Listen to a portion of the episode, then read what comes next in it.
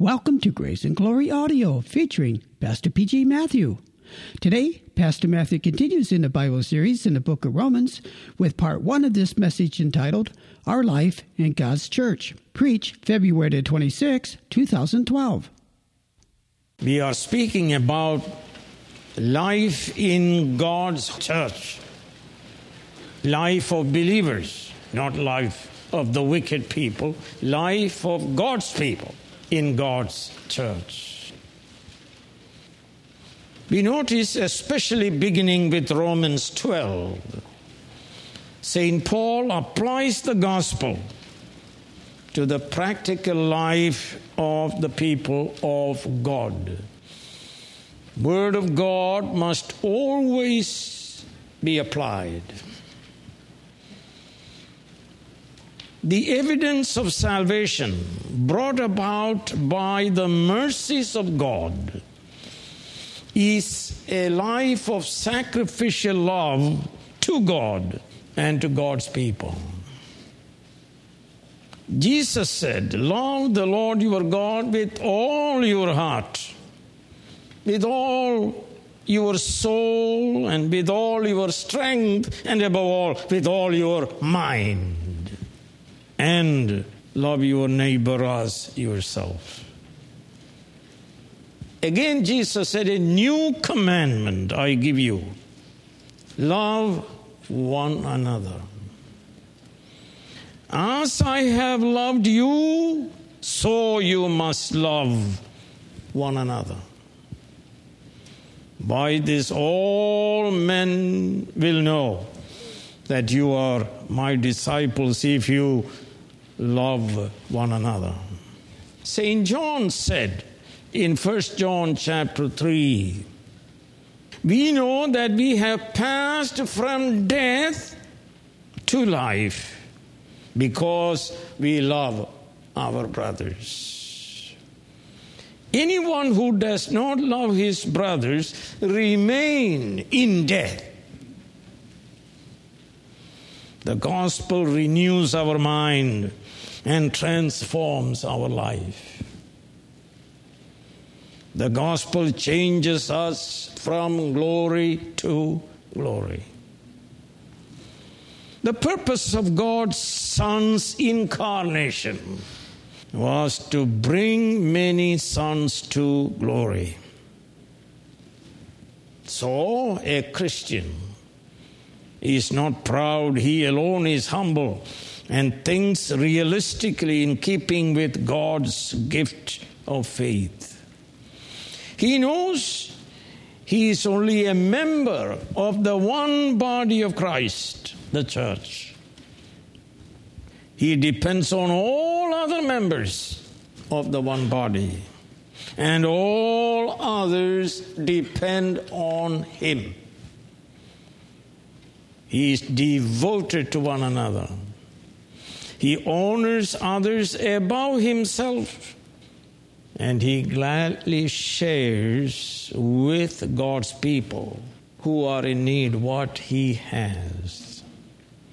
So, a Christian's life in God's holy church is based on the biblical understanding of ecclesia, church. We are living at a time when autonomy and antinomianism reign not only in the world but in the church. Church is seen as a gathering of individuals with no vital relationship to God or to one another. A gathering of people for selfish purposes, not for worshiping the living triune God and to hear His holy word. The Bible speaks of God's church in various metaphors. So, first, I want to speak to you about the nature of the church, and secondly, the nature of church life. The nature of the church. First, the church is compared to the temple of God. In the tabernacle of God, God was present in the Holy of Holies, in the glory cloud above the ark. So we read in Exodus 40 Then the cloud covered the tent of meeting, and the glory of the Lord filled the tabernacle. It was also true in the temple of Solomon.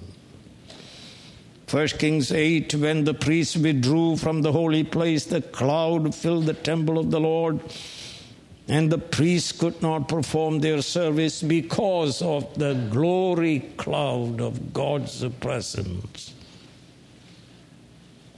This is also true in God's church, which is a building of living stones consisting of God's holy people. Matthew 16, Jesus says, And I tell you that you are Peter on this rock, I will build my church, and the gates of hell shall not prevail against it.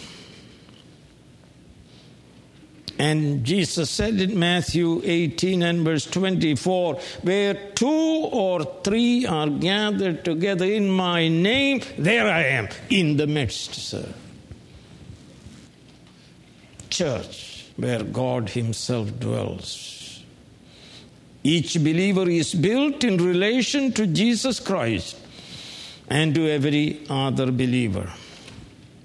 Christ Church is recognized by many things. Number one, the expository preaching of the Word of God, sola scriptura. So, a church is known first by the preaching, expository preaching of the Word of God. Secondly, it is known by biblical administration of the sacraments of baptism and the Lord's Supper. Number three, a church is known by the community life governed by sacrificial love. Number four, the church is known for discipline, order, that is, biblical government that ensures holiness of God in the life of every believer. For God says, Be ye holy, for I am holy. So each Christian lives a relational life, loving God and God's people. Therefore, a believer, a living stone built into the building called the church, if such a believer suddenly cannot go away from the church. You cannot go away from the church which God builds with living stone. But if someone goes away from God's church where these marks exist, that person has been rejected by Christ. That person is not a living stone. And therefore, that person is loose and goes away. And so we read in 1 John 2, verse 19 they went out from us, but they did not really belong to us. For if they had belonged to us, they would have remained with us. But their going showed that none of them belong to us. You cannot leave God's church if God has made you a living stone and built you into the church. God's temple is holy, God dwells there. So, a true believer strives to live a holy life. And if you don't, the church exercises government, discipline. So we read in 1 Peter 2 and you come to him that is Jesus Christ, who is the living stone, rejected by men but chosen by God and precious to Him. And you also, like living stones, are being built into a spiritual house. Being built into a spiritual house. To be a holy priesthood, offering spiritual sacrifices acceptable to God through Jesus Christ. And he says in 1 Peter 2 9, but you are a chosen people, a royal priesthood. That means you are kings and priests, a holy nation, a people belonging to God, that you may declare by your life and by your words. The praises of him who called you out of darkness into the marvelous light. In 1 Corinthians 3:16 don't you know that you yourselves are God's temple and that God's spirit lives in you. In Ephesians 2 verse 20 built on the foundation of the apostles and prophets with Christ himself as the chief cornerstone, in him the whole building is joined together and rises to become a holy temple in the Lord. And in him you too are what? Being built together to become a dwelling in which God dwells by his Spirit. You see the relation to God and relation to one another, you cannot get out and you don't want to get out. If you got out, you didn't belong to Christ. That is the idea. An unholy church is where God's word is not preached, where God does not dwell. It is a synagogue of Satan where autonomous individuals gather to do what they please the nature of the church. Number two, family of God. God's church is also called the family of God. 2 Corinthians 6:18 I'll be a father to you and you will be my sons and daughters says the Lord Almighty. Mark 3 Then Jesus' mother and brothers arrived standing outside they sent someone in to call him. A crowd was sitting around him, and they told him, Your mother and brothers are outside looking for you. Who are my mother and my brothers? He asked. Then he looked at those seated in a circle around him and said, Here are my mother and brothers who do the will of my Father. In Ephesians 2:19 consequently you are no longer foreigners and aliens but fellow citizens with God's people and members of God's household. Thank God God is our heavenly Father. There is love, there is intimacy of life, there is reverential access to the Father. We pray to Him and He hears our prayers. He provides for us. Our Heavenly Father always knows what we need.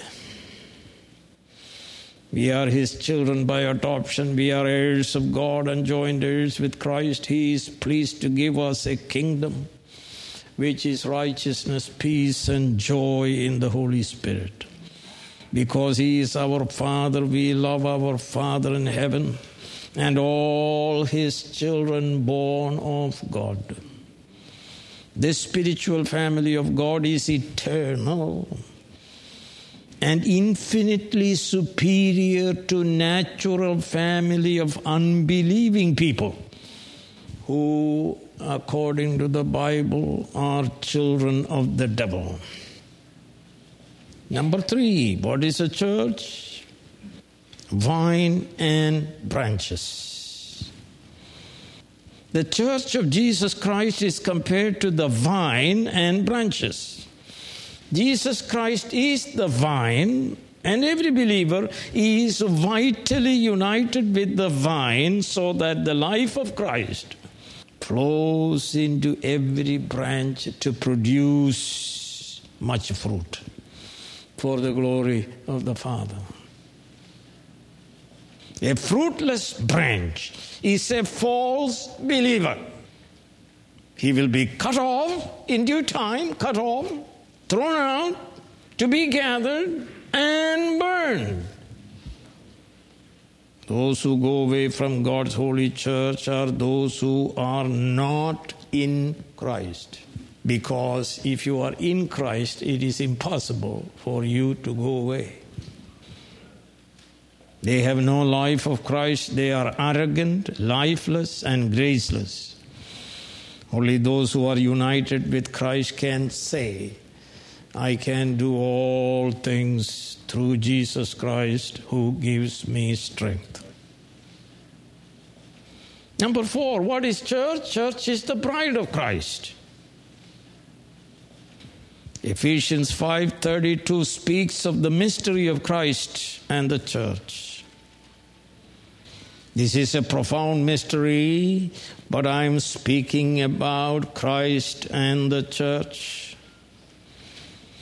Paul himself speaks in the same way in 2 Corinthians chapter 11 verse 2. I am jealous for you with a godly jealousy. I promised you to one husband to Christ so that I might present you as a pure virgin to him. The bride of Christ is unlike the great prostitute, Babylon the Great, the apostate, unholy church. The bride of Christ is holy so we read in Ephesians 1, verse 4 For he chose us in him before the creation of the world to be holy and blameless in his sight. St. Paul tells us in Ephesians 5 Husbands, love your wives just as Christ loved the church and gave himself up for her to make her holy, cleansing her by the washing with water through the word, and to present her to himself as a radiant church without stain or wrinkle or any other blemish, but holy and blameless. The bride of Christ is pure. The bride of Christ is a pure virgin. She is holy and she is glorious. And she loves righteousness and hates wickedness. So we read in Revelation 19 Hallelujah! For our Lord God Almighty reigns. Let us rejoice and be glad and give him glory. For the wedding of the Lamb has come, and his bride has made herself ready. Fine linen, bright and clean, was given her to wear. Fine linen stands for the righteous acts of the saints. Revelation 21 and verse 2 I saw the holy city, the new Jerusalem, coming down out of heaven from God, prepared as a bride, beautifully dressed for her husband. As the bride of Christ, brothers and sisters, we aim daily for greater holiness, greater sanctification. The nature of church, number five, the body of Christ. The church is the body of Christ. And we read this in chapter 12 of Romans, verse 5. Verse 5, it says, so in Christ, we who are many form one body, and each member belongs to all others. He uses this metaphor many times in his epistles. 1 Corinthians 12, beginning with verse 12 the body is a unit, though it is made up of many parts and though all its parts are many, they form one body, so it is with Christ. Verse 14 Now the body is not made up of one part, but of many. If the foot should say, Because I am not hand, I do not belong to the body, it would not for that reason cease to be part of the body. The eye cannot say to the hand, I don't need you. And the head cannot say to the feet, I don't need you. Verse 27 Now you are the body of Christ, and each one of you is a part of it vitally related. There is no autonomy possible in God's holy church. There are no eyes and hands and legs floating about. There is one body, yet consisting of many members related to Christ and to all members. So each member belongs to all and related to all. It is impossible to separate oneself from the one body. Leg needs eyes, and eyes need legs. No independence, only interdependence in God's church. My God given gifts are to be used for the common good, for the edification of the church. I depend on all of you. And all of you depend also on my humble gifts. We are one body, each one belonging to all others. So, in sanctification, we aim for greater dependency, not greater separation, greater dependency and service of love. Notice then, in all these metaphors, one thing is clear. Each true believer is vitally related first to Christ and then to all other believers, as it is true of a human body.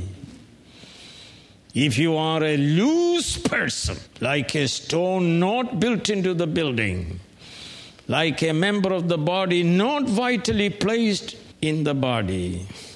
You are a false believer who in time will fall away. You are a selfish person serving oneself, not Christ and His church. But if you are born of the Spirit, and if the Lord who builds the church added you vitally to the church. And if the Holy Spirit baptized you into the body of Christ, then you will live the life the apostle counsels. Rejoice with those who rejoice, and weep with those who weep. Live in harmony with one another. Do not be proud but be willing to associate with people of low position. Do not be conceited. We are not independent people floating about, thinking what I want, doing what I want, no regard for the scripture, for Christ, or for anybody else. The people of God are connected to God and therefore necessarily to one another. Therefore, we weep with those who weep and rejoice with those who rejoice. And we live in harmony with everybody. And we associate with people of low position. And we refuse to be arrogant and proud and conceited Heavenly Father, we pray that you help us to understand the nature of your church. This we pray in Jesus' name. Amen. Amen.